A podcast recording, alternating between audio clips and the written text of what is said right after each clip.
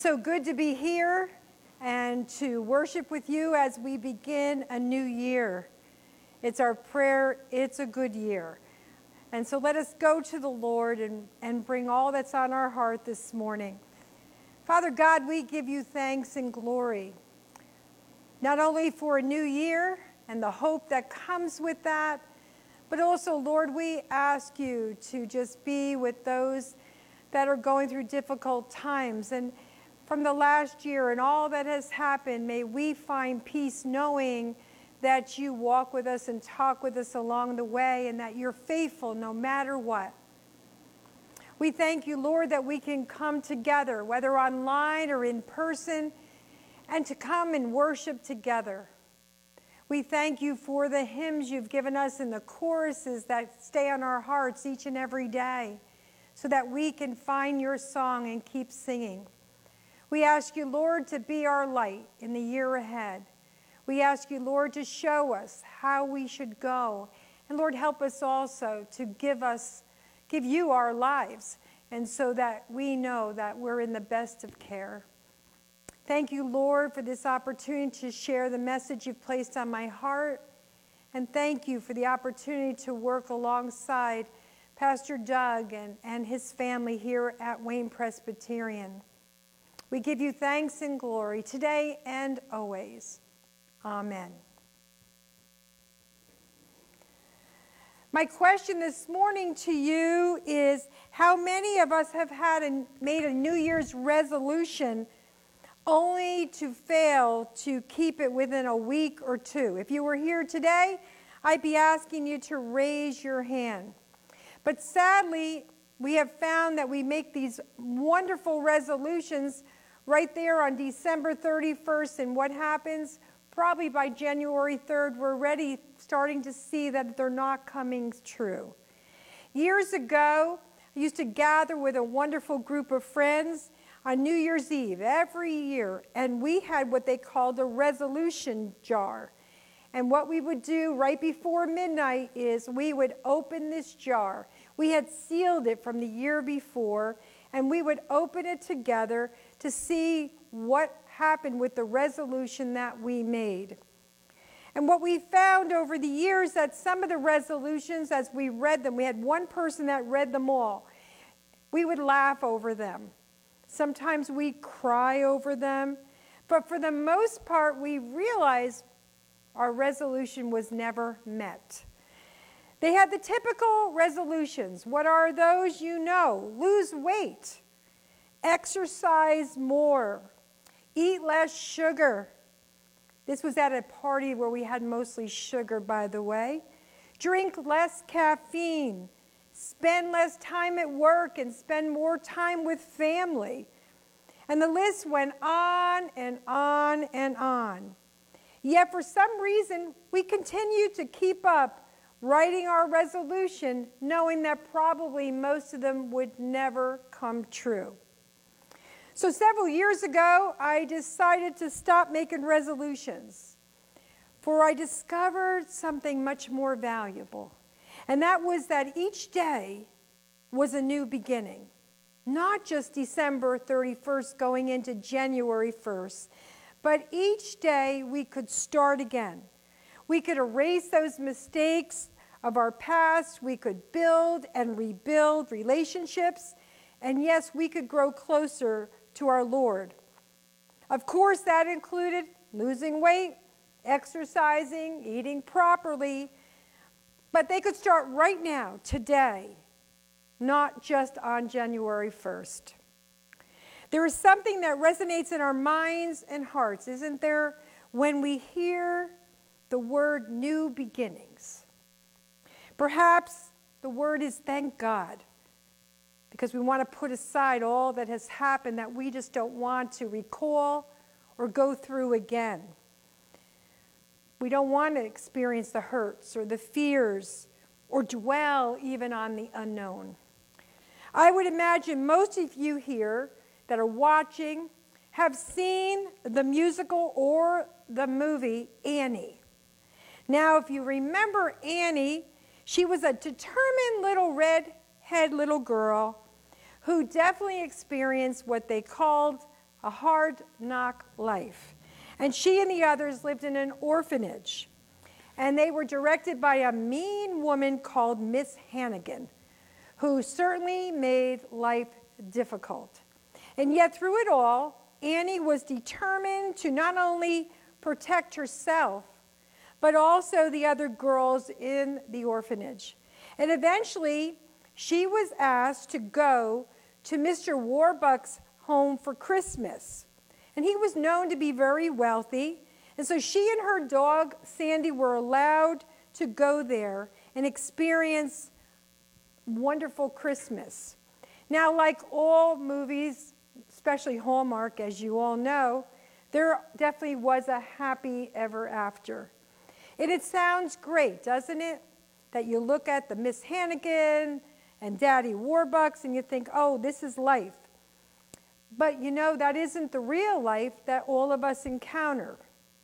Yet her attitude was always of, the sun will come out tomorrow. Bet your bottom dollar there'll be sun. And she was constantly looking for the new beginning, that wonderful, wonderful opportunity to see something good instead of kind of looking at the negative. Six years ago, my father passed away, and he was quite ill near the end. But although he was, he's not here today, he still encourages me and from looking at the bright side, not the negative side. He always looked at looking for a new beginning, a positive outlook to life. In fact, he had a sense of humor that sometimes got on my nerves, to be really honest. But what he did every day when he was in the car and it was cloudy out, he put on these sunglasses. And they were a special pair of sunglasses that made everything look sunny when you put them on. And he said, I wear them so that when I go into the world, even if it's raining, even if it's cloudy, I believe the sun is still shining. And that was the way his attitude was in life. Jane, always look for the positive. Don't look for the negative. And as I'm writing this, I started to wonder if maybe that was what Mary and Joseph were looking for too. They were looking for new beginnings.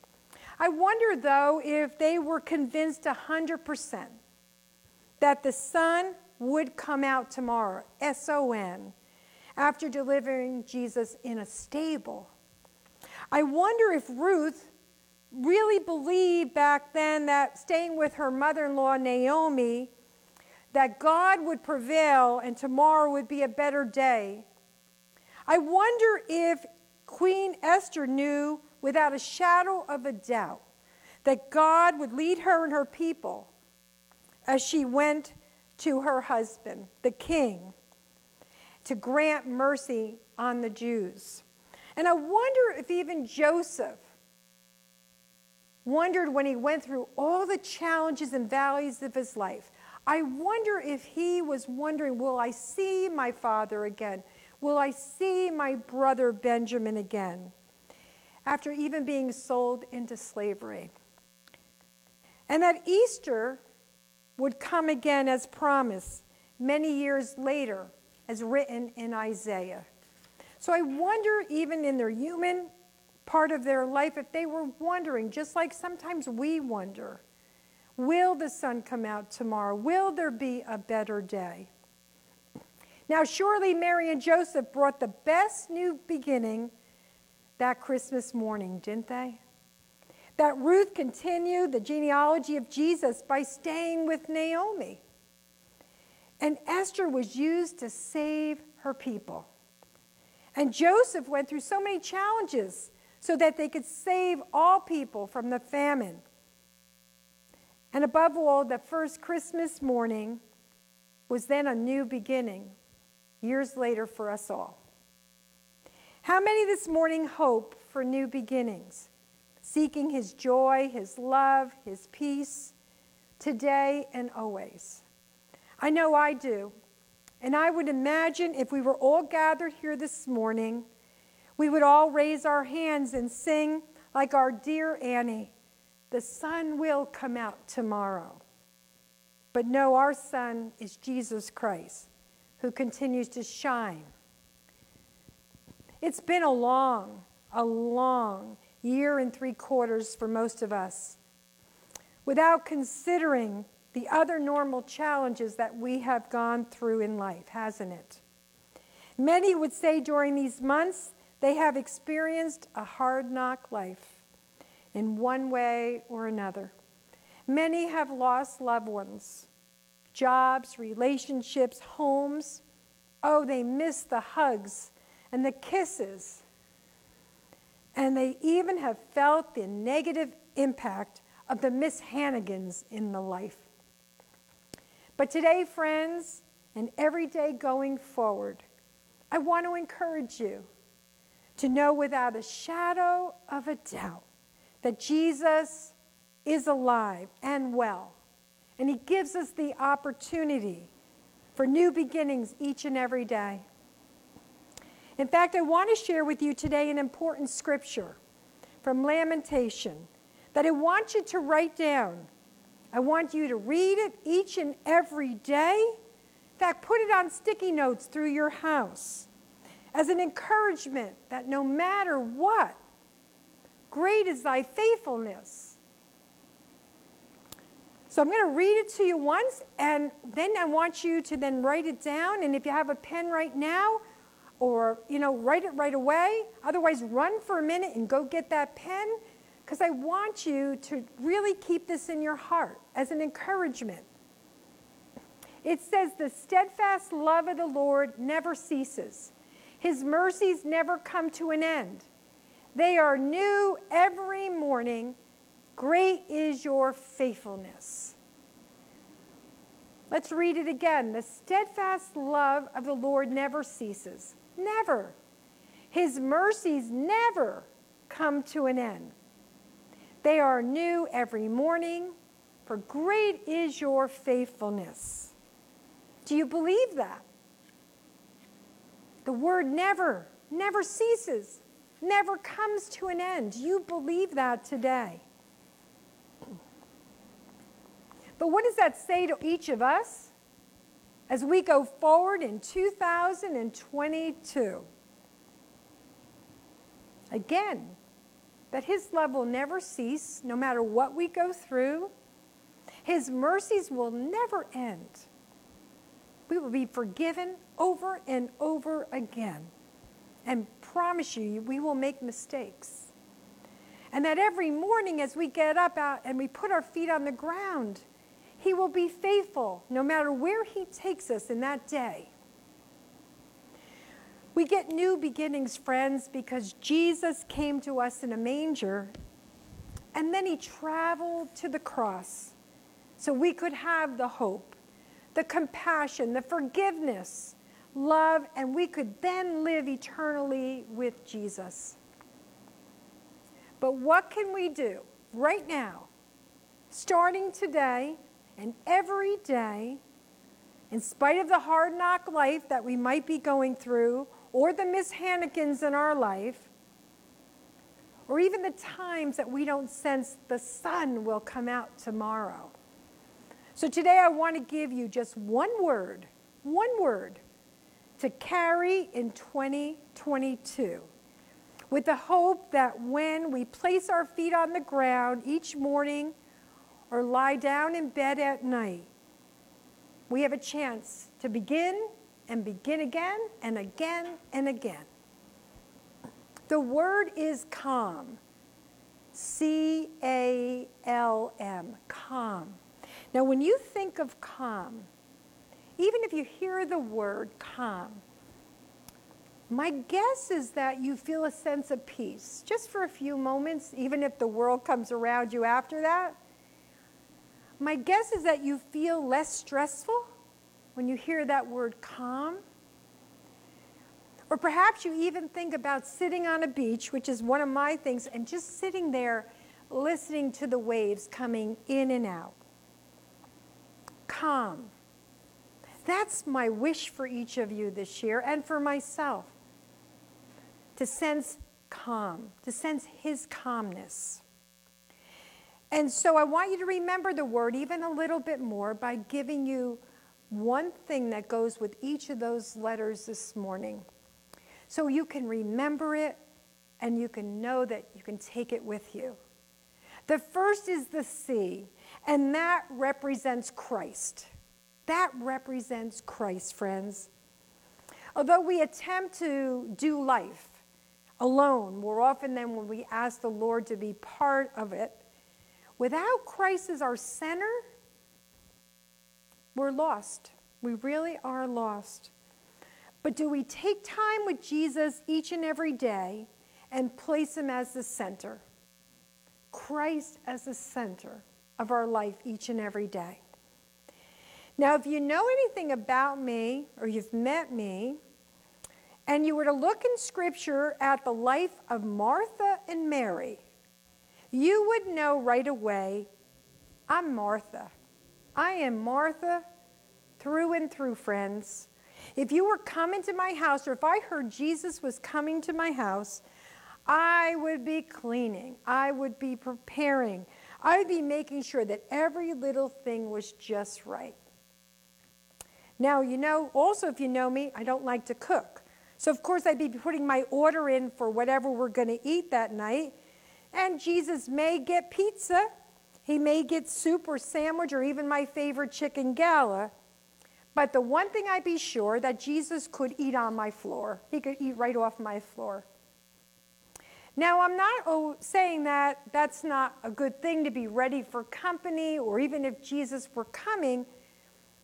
But over the pandemic, I learned more about the need to not only be Martha, but to be Mary. That to not only serve for Jesus, but to be with Jesus. So important. And to find the calm in life, we need to balance the Martha and Mary in us. And we need to have that time with just Jesus, to spend the time alone. And so the pandemic helped me to do that because I wasn't able to go into the homes and do ministry the way I had always done it. And so I allowed Jesus finally to spend time with me, and I spent time with him. He was trying for so long to just have quiet time with me, and now I have that. And so I decided it was time to allow Jesus to be my center even more. And I'm in ministry, but sometimes all the hustle and bustle take us from really being with Jesus. And so I encourage you that as we go into twenty twenty-two, put Christ as your center. Put Christ as your center. Spend time with him each and every day. It can be any time. He loves to hang out with you in the car. He loves to hang out with you in your house. He loves even at work when things are getting frustrating to just sit still for five minutes and say, Jesus, we need to talk. Spend time and put him as your center. The A for calm then is attitude. With all the changes and differences around, we're becoming more like Miss Hannigan without even realizing that our attitude is becoming detrimental for others around us. Can others see Jesus working in us? Or are others trying to avoid us because of our constant complaining, criticizing, and sometimes our superior actions and reactions? Are people hiding from us because they don't see Jesus? They see Miss Hannigan. If we want twenty twenty-two to be different, it has to start with us and our attitude on how we go into this world this year. I had an experience once when I was a youth pastor years ago, years ago, friends. This little girl came into the church, and she was so excited to come in. And every Sunday morning, she would run to me, and she'd be so, so excited to see me. And her mother would tell me how she'd get up early on Sunday morning. She just couldn't wait to come to church. And she always was enthusiastic, and she would say, I love coming to Jesus' house. And every Sunday she'd run in, she didn't want to miss. She'd hug me a hundred times and tell me how much she loved me. One Sunday, though, I received the greatest compliment I would ever receive in my life from this little girl. As usual, she came running into the church. She ran to me. She put her arms around me with the biggest hug, and she said these words, "Oh, I love you, Jesus." I turned to her and said, "I'm not Jesus." She said, "You're Jesus." She had interpreted that Jesus' house was my house and that I was Jesus. Now, talk about the highest honor. Now, of course, I don't deserve it, but she looked at me as I was Jesus, and she saw Jesus through me. And it changed me. It made me realize that no matter what's going on, I have to be careful that these little children that come into the church or come into my life or my grandchildren, I've got to react and let them know how much they're loved and that they see Jesus working in me. And I have to tell you, friends, I was never the same after that. If you're going to remain calm and experience new beginnings, friends, we need to be sure that our attitude is in line from that from above. Oh, we will fail. We will say things we shouldn't say. But we can turn that around right away. We can ask for forgiveness and we can change just each time. But we must take care of our attitude. The third is the L is for loving. But I'm sure you guessed that already. It's about loving. The greatest gift that the Lord has ever given us is his love. And he made us all unique and different. Can you imagine a world where we were all the same? Talk about boring. I wouldn't want to be walking that world. Yet sometimes it's very difficult to walk the world when we are very different. But when we are different, sometimes it does cause division, hurt, fear. One side of our mouth may say, "We love you," and the other side says, mm, you know, maybe we love you, but we're kind of annoyed at you at the same time. Jesus welcomed all people, all differences, all challenges and all. Doesn't matter. Every person is welcome into the kingdom of Jesus Christ. So to experience being calm, friends, we must love as Jesus loved, as Christ loved us first. Unconditionally, "I will love you if you do this," is not acceptable. Unconditionally, friends. It's not easy, but it's his example. And that is how we are to go into this world in twenty twenty-two. Don't get caught up on what the world's doing or what somebody else believes. Love unconditionally. Let Jesus take care of the rest. So we have C for Christ, right? A for attitude and L for love. And the last one is so important, and that's the M. We need to move forward. Not backwards, but forward. Probably one of the greatest challenges that we'll have as individuals, as families, as a community, as a world, to move forward, seeking new beginnings, letting go of the past mistakes, letting go of the past hurts, failures, and yes, sometimes even our lack of faith that God will prevail. What do you, what do they say? We've got to let go of the ghosts of Christmas past. And we have to not let them haunt us, but let us go forward. Friends, we tend to be extremely hard on ourselves. Out of anybody else, we're hardest on ourselves. And in fact, we have the most difficulty in forgiving ourselves. Yet, that's what hinders us from moving forward. That's what hinders us from finding that calm that comes from Jesus Christ. Don't dwell on the past. Take care of the past. Say your forgiveness, but move on, friends. And don't rehash it. Don't tell everybody the same story a hundred times. Give it to Jesus. Let it go. Oh, we would all love to have no mistakes and be perfect, but guess what? There was only one person that had that gift, and that was Jesus. So are there mistakes that are weighing heavy on your heart that you're carrying from twenty twenty-one or even before, and you haven't forgiven yourself? The time is today to let it go. Spend time with Jesus and let it go. Sometimes I have what they call a God box. I put everything into the God box. My mistakes, I give it to Jesus. I ask for forgiveness. I put it on a piece of paper, put the date, and I put it in my God box. I've never reopened those, those pieces of paper. And by the way, my God box is quite large now. I put all my prayers in there when they're heavy on my heart. And I tell you, let it go. Give it to Jesus. In fact, there are hurts or mistakes that others have done for you, to you, and, and let them go.